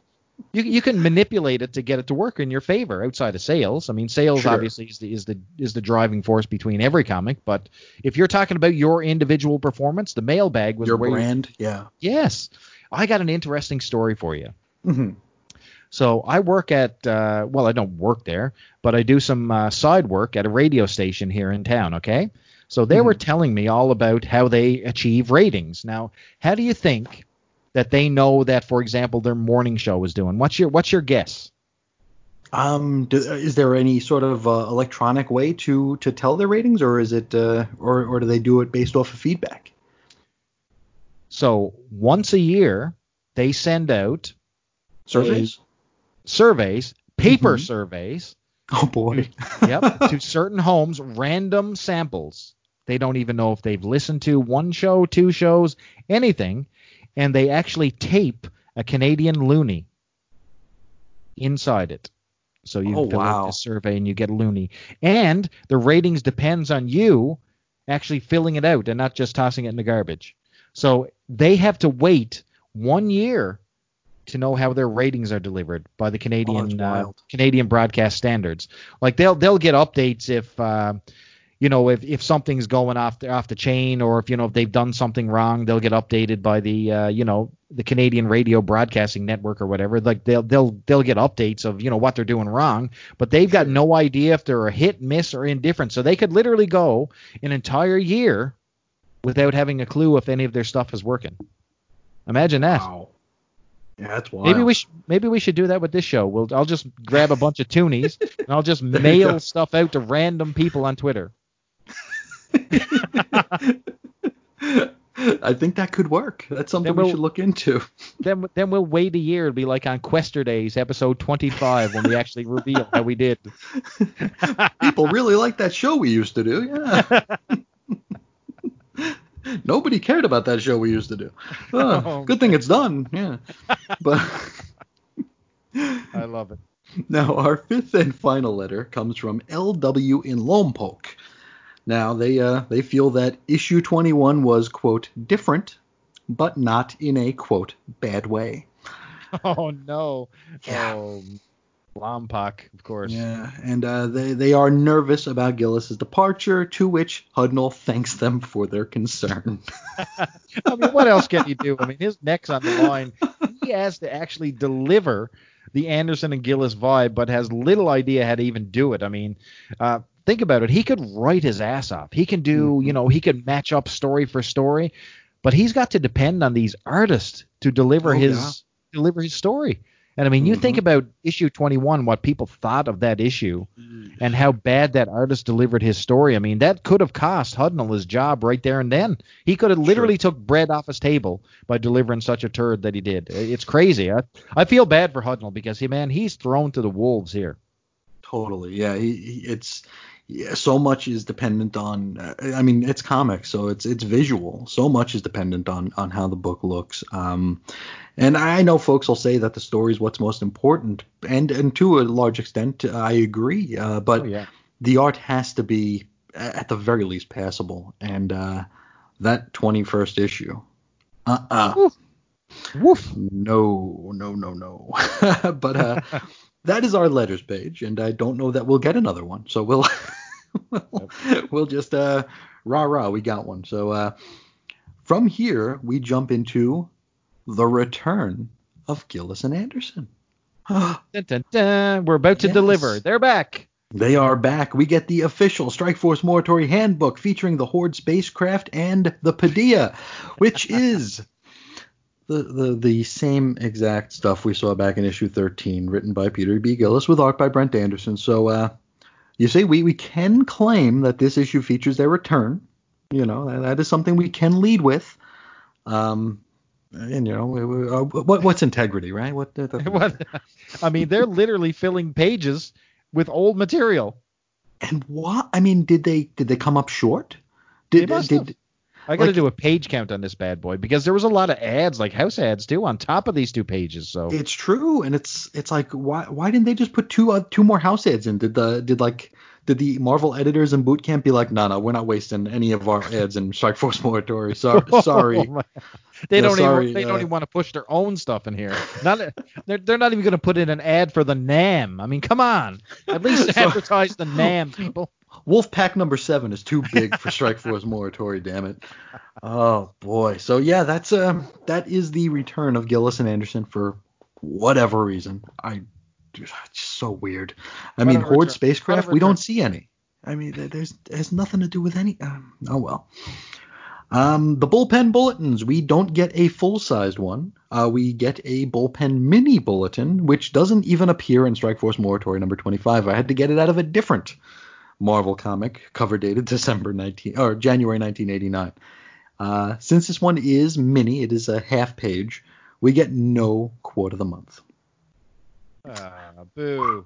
No, no, thy doth love thy blade as I magically lift thy helm. No, there's none of that stuff. What? None of that stuff this Why time. not? Sorry. Yeah, but uh, we do have news. We have a couple of news items here. Not bad. Uh, first, the first news item is Marvel gets sort of kind of gets a plug from the outgoing president of the United States, Ronald Reagan. Right. Now, he was uh, he was actually popular here in Canada. We we liked our Ronald Reagan back here in the uh, over here across the pond. Sure, sure. I mean, he we loved him. He, he, he slaughtered in 1984. I think uh, what Mondale won one state. that was Wow. the state he lived in. Yeah, it's a he, he was a popular fella. And Now, Rich uh, Little did an impression of Ronald Reagan. I am not a cr- oh, that's the wrong one. well, Nancy, I think that was the entire thing. that was it. well, Nancy, I'm Ronald Reagan. Money made, pay me. I am not a crook. I'm Richard Nixon. And that's the end of his act. He's here all night, everybody. Rich Little. Thank you. Try the waitress, tip the veal. Um, now, uh, when asked if he reads the horoscope in the newspaper every morning, Ronald Reagan replied with, "Every morning, every morning I start the day with the first thing I read in the paper or the comics. I'm just dying right now to see how Spider-Man is going to get out from under that great giant big wrestler." so uh, that that uh, I'm Ronald Reagan. Um, well, Nancy. oh man.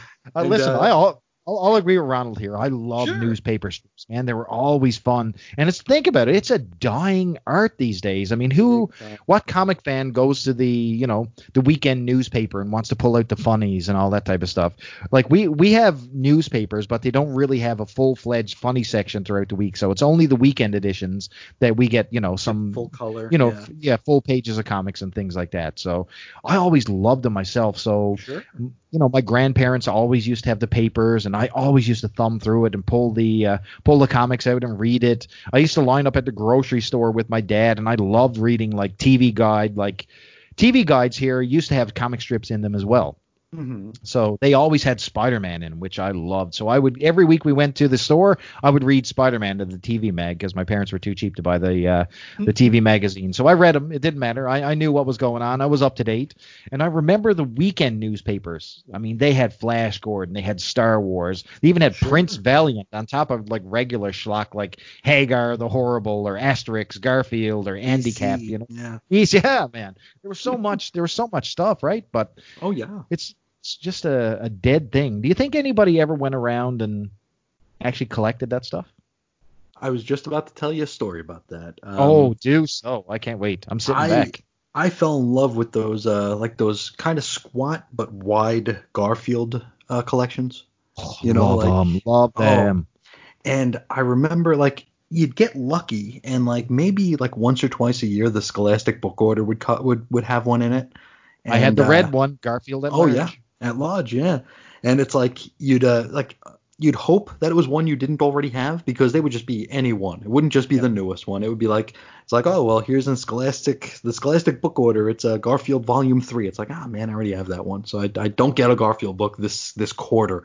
Um, but what I used to do is I would cut them out of the newspaper and I would tape them into like a memo pad that I would turn sideways and it would be like similar to the size of one of those collections and uh, I did that for for a while just to have these things here, and uh, they're probably in the garage somewhere. But uh, but yeah, I- Man, I you love got it. to find those and share those. Oh. I can't wait to see that. That's awesome. I- I gotta dig those out. And I remember I did that with uh I did that with Spider-Man, but not as often because uh I I was a paper boy for New York Newsday, and Newsday did not carry Spider-Man. You had to get the Daily News, the New York Daily News for that. And uh, I we wouldn't get that very often because I was already a paper boy for Newsday. So oh, it was it a would be- competition. Like only certain Oh, yeah. papers could carry certain strips. uh-huh. yeah, the syndicates were all different. Yeah, so Cool. It's uh yeah, it's, uh, Spider-Man I would do that with, and I remember um there was a Spider-Man and X-Men story called like the Mutant something, the Mutant Operative or something, and uh they they actually published like a blank book, uh, a blank comic book where you would cut out the newspaper strip and you would tape it into this comic book. And uh, and I remember really getting involved with that, but I didn't get every issue, every copy of the paper, so it, it looked like crap, you know. but that was a very interesting little uh, bit of synergy between um, you know the the comics on the shelf and the the newspaper strips, which uh, you know wasn't wasn't something that they were really known for um, outside of the the wedding and stuff and uh, the Spider-Man wedding. Oh yeah. Right. So they so they yeah. So I mean there was a little bit of synergy because I recall the wedding firsthand. So they actually did their own wedding within the TV guide, which was kind of cool yeah. as well. Yeah. hmm And that has And our- Spider- Spider-Man's been finished. How long has that been fin- wrapped up? Is anybody else doing now. that again? Yeah. No, Yeah, that no, was- that was a sad It might day, be in man. reprints. Yeah, yeah. Yeah. I, I do remember that um, back in I want to say like 2010 or 2011, they decided they were going to move the brand new day uh, continuity into the newspaper strip.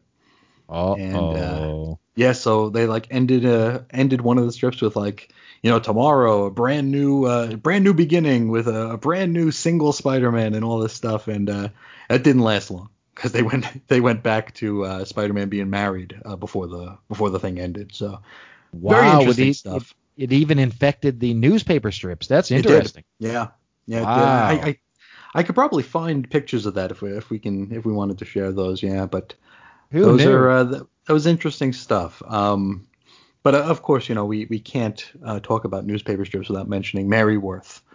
Um, Oh, were- yes. You got me super into that. So I read a stack of that after that Cosmic Treadmill. Which by by the way, if anyone when I go to do that Cosmic Treadmill episode, the tribute show, that's the show I'm talking about because that was my absolute favorite. I was I listened to that two and a half times that day.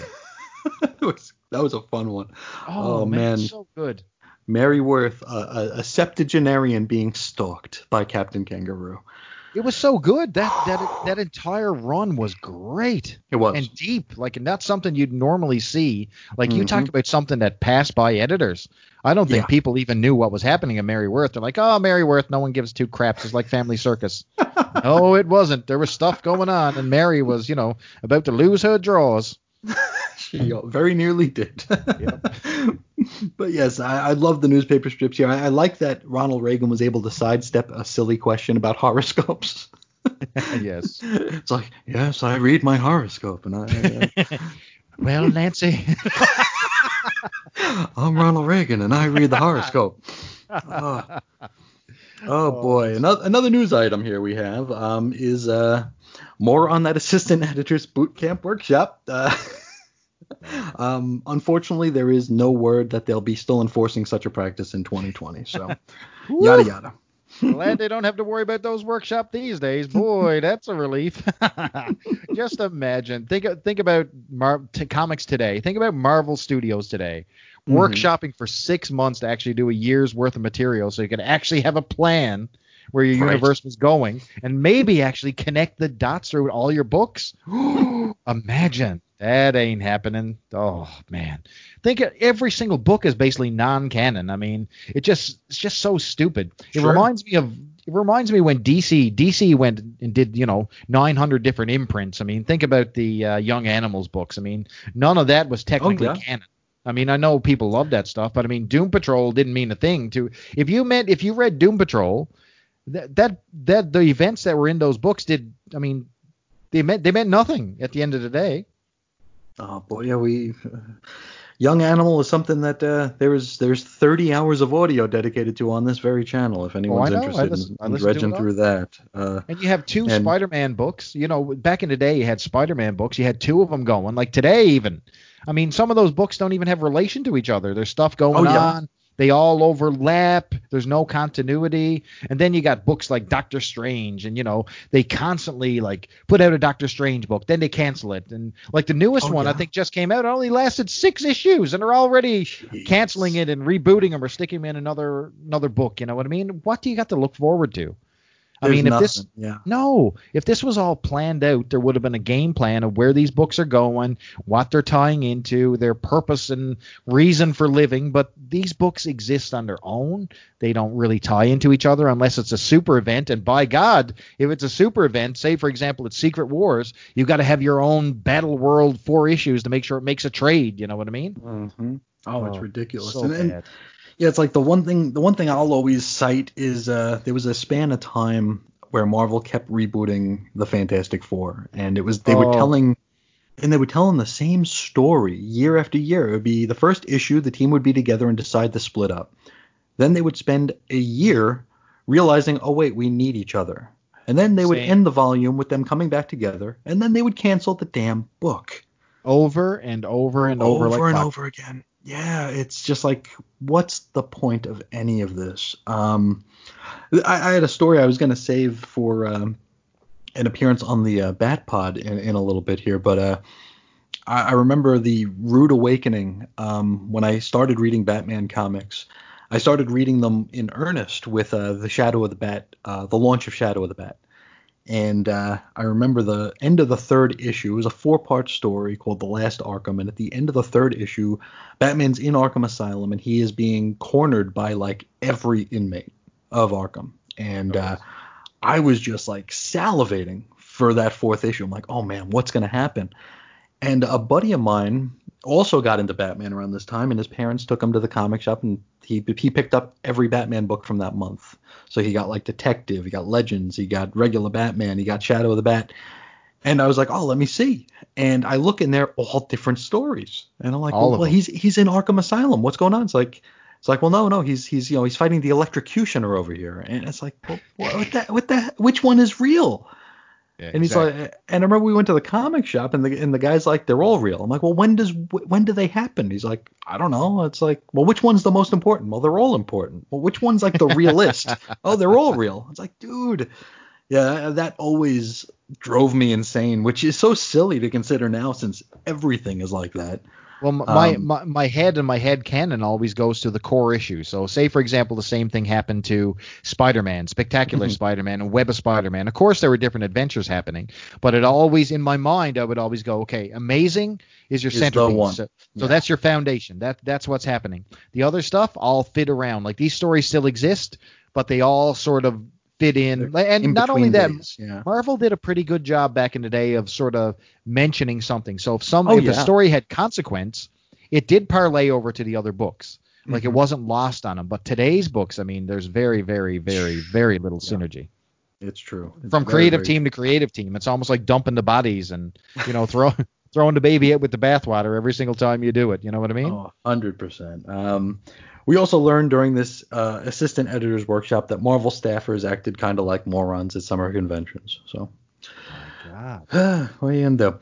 Uh, the final item here uh, the DC Bullets beat the Marvel bullpen in softball 8 to 7.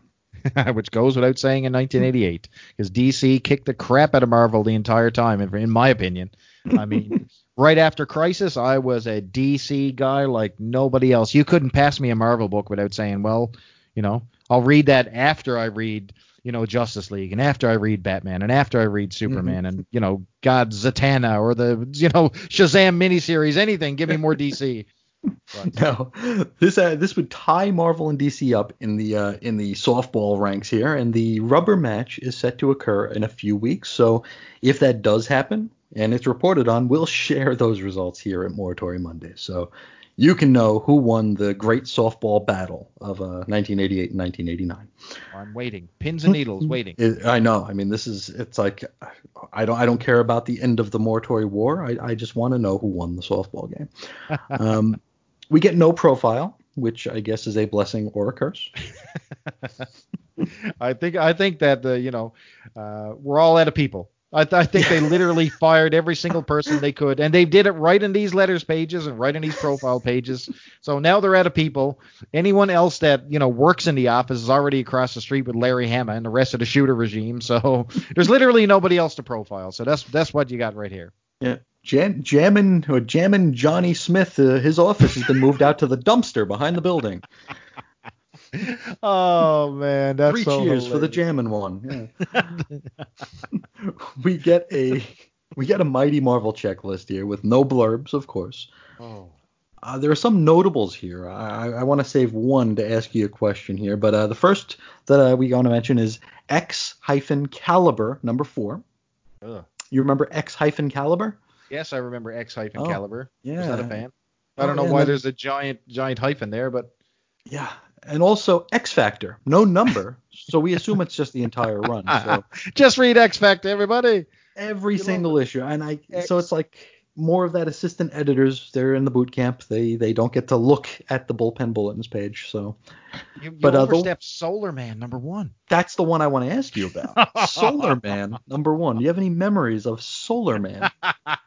I own Solar Man number one. I don't know if I have ever cracked the book. I think I have. And I think the I think this is one of the cases where the artwork just took me right out of the book, and that just went right back into the old uh, the old bookshelf. So, did you read Solar Man for one? No, I've got Oh, it. I've never read. Man, it is the drizzles, my friend. It looks terrible, but uh, I think I'm gonna- it. Oh, one second. I gotta I gotta do my math on that. I don't know right offhand, but I, re- I remember the ad looking really crappy, and It- I ended up buying it anyway. It was drawn by Jim Mooney, actually. Ooh. Yeah, okay. Um, written by Stan the Man. Oh. Are you serious? Stan Lee sir. actually wrote it? Yes, sir. Oh, okay. Well, you know what? I'm gonna go ahead and pull that thing out of the mothballs. I'm gonna have that read for next Morituri. We'll we'll Okay. we'll discuss We'll as a brief two minute side note book report on Solar Man number one because we have not given it due justice here. Let's see here. Solar Man. He only. Ha- oh, it's only two issues long. Yes, we'll read the whole series. Maybe we'll uh, we'll have Solar Man Saturdays to bring us into Morituri Mondays coming up soon here for two weeks only, limited engagement. Right right after Quester Days, maybe we'll do it. yes. now that is the end of the bullpen bulletins, but of course we have advertisements here. And uh, the first one is it's an uh, well they're all kind of weird here. Uh, we have a two-page ad for the Shadowline saga from Epic, which features Doctor Zero and Saint George. Ah, so guess what? Guess what I Hmm. did? Was it? I so I think both issue both uh, comics only have an eight issue run for both series. so. I think. I Yep. think so. So I read the first issue for both and the Mhm. last issue for both as well. Really? What do you got They to act- report? They're all terrible. uh, Saint George in particular, it has this like almost like Sword of Azrael religious vibe to it, where you know you got a lot of you know men from the cloth giving him direction about the uh, He the looks old like a crusader. gods. Yeah. Yeah, he yeah he's like a religious crusader who's you know fighting for the Lord and all this type of stuff. You know what I mean? Then you got Doctor Zero, who actually comes in and I think he actually kills Saint George at the end of the uh, the last issue. So he has this random appearance at the end. Uh, I don't know much about the Shadowline saga, but I, I I wanted to jump in and just take a look. My original intention was to try to read all 16 issues before this podcast, but it didn't happen. So I grabbed issues one and the last issue, issue eight, on both. But no, I would not purchase these, Chris. I would I would not uh, I, I would not purchase these. No. So Shadowline Saturdays coming soon. Oh yes. no. who's who's co-hosting that one? Because I'm not. It'll just be dead air. Oh Uh, man, we're gonna have to give that to Jesse and Mark. Yep. They, they don't even know they're on the network. You guys, you guys are doing the Shadowline saga from Epic. You're welcome. Oh boy, if if only ElfQuest went long enough, because I, I do when we do get into ElfQuest, uh, when we hit the ground running, we're gonna be doing like a little Epic report. We're gonna like talk about everything in Epic coming out a- around that time, so that'll be interesting stuff. Yep. Um, we have another house ad here for Marvel Milestone Month. This is back when legacy numbers meant a damn. Um, and we have Captain America number 350, Avengers number 300, and Thor number 400.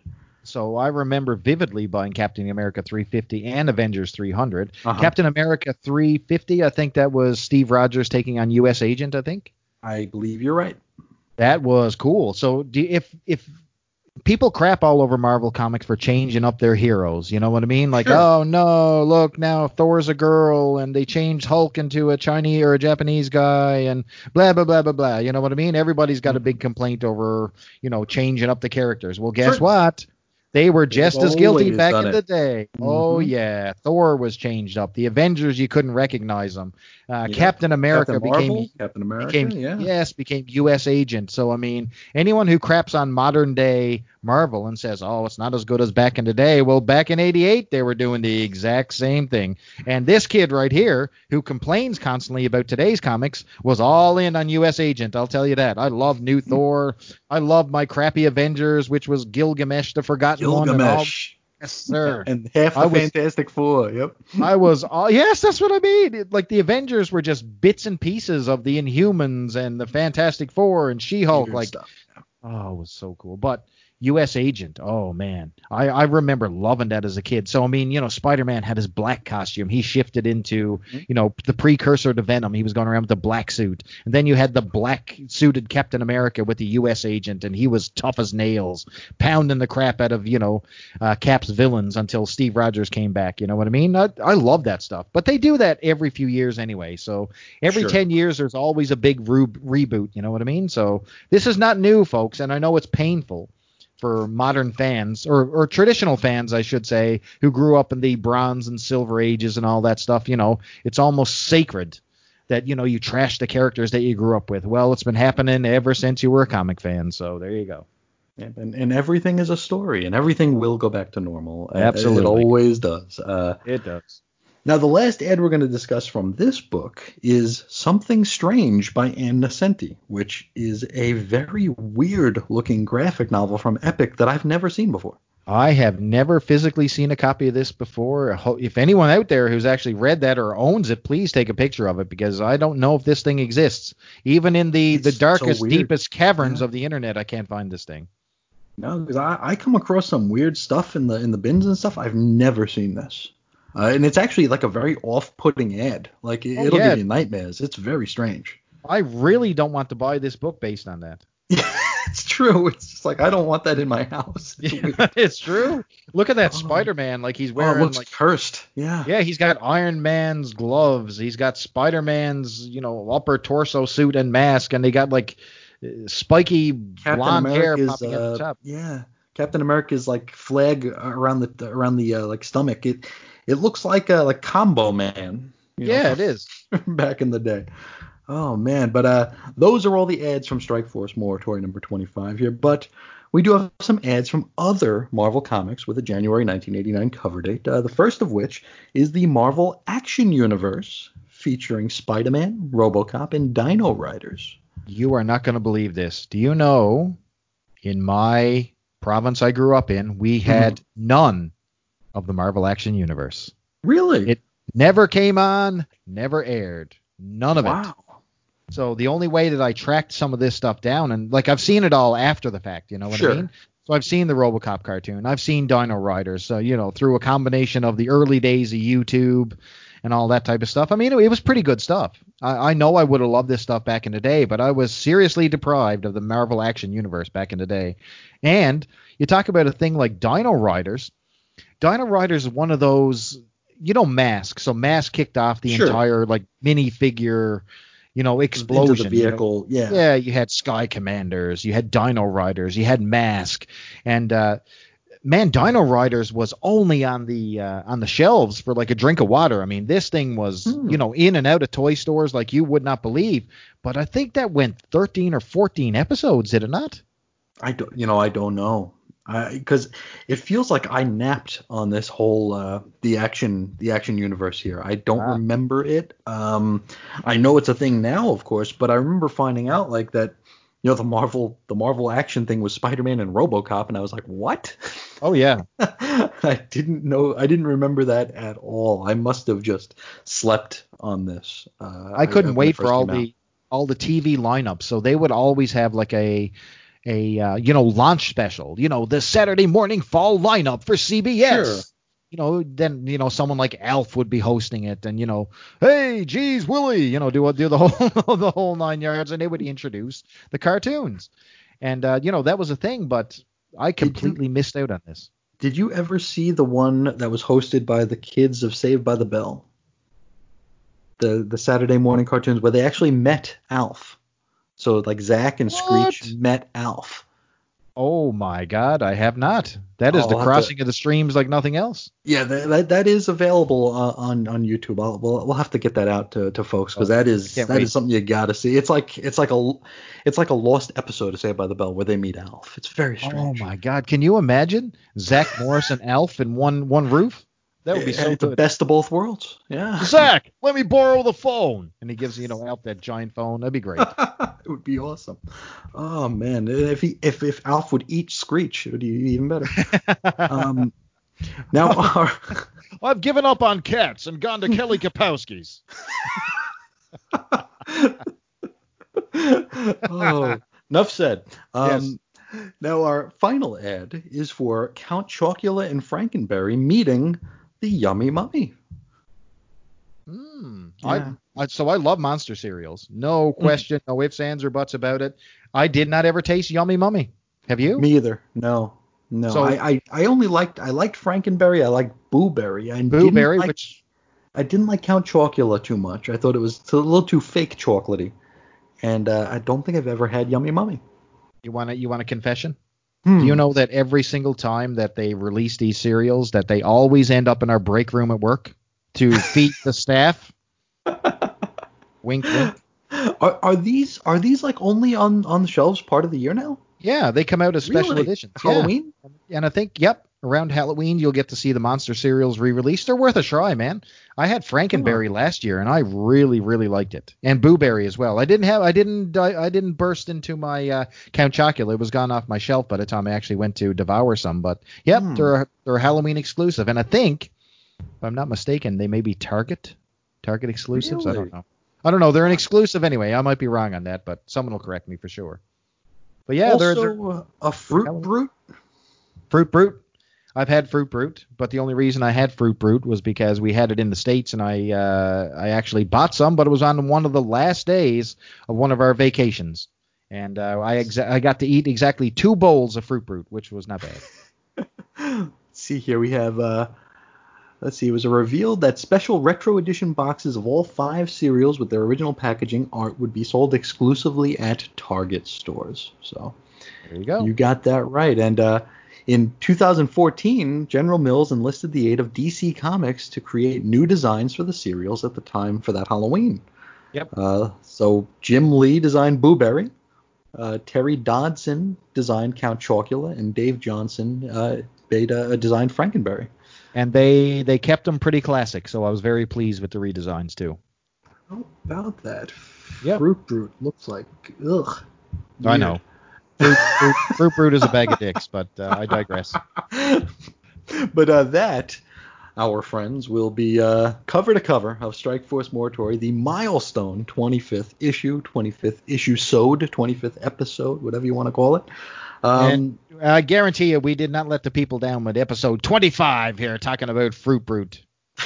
yeah, you, you never. Th- yeah, that, that if you get this if you get this issue or this episode polybagged, it'll come with a little pouch of fruit brute inside. So uh, it'll be like the uh, the gum in your uh, in your baseball card pack, but uh, Yummy. Mm. some fruit brute from 1978. Mm. Uh, Yummy. Wash Delicious. that down with a wash that down with a Crystal Pepsi and it'll be all good. Um, but yeah, that is uh, that is all we've got for you this week. Uh, you want to do some plug-in? Well, certainly. You can find me over at the Twitter uh, at Charlton underscore hero.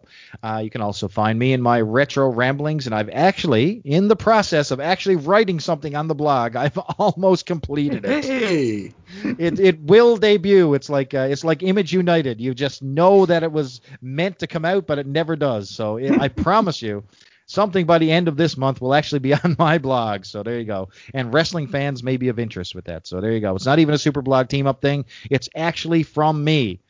How about that I that? actually want to write now. Woohoo! I mean, I've worked hard at this, Chris. You know what I mean? I know, yeah. You know how long it takes me to write on a blog post forever. But anyway, you can find you can find me over on WordPress. Just uh, type in superhero satellite and you'll find me over there in my retro ramblings. We talk about wrestling. We talk about comic books, movies, TV, and toys, and anything that you grew up with. Chances are we've mentioned it there. So there you go. That's Chris Bailey. Beautiful, beautiful. And you can find me over Chris's on Infinite Earths and uh, chrisandreggie.podbean.com, chrisandreggie.com for the time being. As long as that's still up, I'll still be there. Um, let's see, what do we got to talk about here? Uh, the final episode of Chris and Reggie's Cosmic Treadmill will be coming out in about a month, uh, September 13th, 2020. Um, and for that episode, I've extended an invitation to any listeners or friends of the show who would like to share some of their happier memories about uh, of, of the show, happy memories of the show, things you might have liked, how you discovered the show, uh, your favorite episode. And uh, I, I did a little video on this a few days ago, and I, I in the middle of it, I kind of cracked myself up because I realized how egotistical it was to ask people to come on the show to basically tell us how good it was. Um, but hey, that's what we're gonna do. Uh, I want to uh, send this uh, project, which has really um, been a huge part of my life for the past five years. I want to send it off on on as positive a note as possible. And since the uh, the show cannot continue without a Chris and a Reggie, it's going to have to go away, and uh, it's going to go away uh, with a celebration. Um, I don't want it to go out on a on a sad note, uh, regardless of how sad I am that it is ending. I want uh, folks to be able to who who listened and or who enjoyed the show just to tell me what you liked about it. Uh, you can do that via audio, do it via text, and I'll read it, or you can uh, come on the air with me and we can uh, we can chat for a bit. So reach out, weirdcomicshistory at gmail.com or Ace Comics on Twitter, and uh, I will be more than happy and uh, excited to uh, to discuss just uh, how much you liked the show. how great, Oh, great. the show was. Great. I had a surprise for you. I was just going to show up at your house and we were going to do a YouTube video together. Yeah. Hey, let's How about do that? it. Yeah. That's not uncomfortable at all. No, we'll just have to sit six feet apart, and uh, we'll put the plexiglass between us, and it'll be all good. We are social distancing champions, folks. we are, we are indeed. So yes, that is uh, that is the thing that is coming up. That has been my primary focus uh, for uh, outside of Morituri is is getting that episode to how I would like it to be. Um, Can't wait. yes, I'm I'm very much dreading and looking forward to it. Um, also, uh, Chris and Reggie enamel pins. I'm sending those out. Uh, there's one headed to Canada right now, as a matter of fact. And uh, the, Is it going to Benoit in Ontario? It better not be. Benoit Benoit Hugh Thomas Hudnall, yes, he's he's getting he's getting the goods. But uh, yeah, if anybody out there uh, missed out on the uh, Cosmic Treadmill pins, they cost zero dollars. Um, I'm not charging people for them. I've got I think I've got like 200 of them. Um, if you want to have something physical to remember the show, I would love for you to have one. Just reach out. Um, I will get one to you. The only thing I ask is uh, you maybe snap a picture of it when you get it, so I can add it to the little slideshow of uh, of the folks who uh, who have shared photos of their of their cosmic treadmill pins. So that's about it. I uh, do believe that's uh, all the time that uh, we will take up from you today. And uh, until next time, I suppose we will uh, talk to you again real soon. See ya.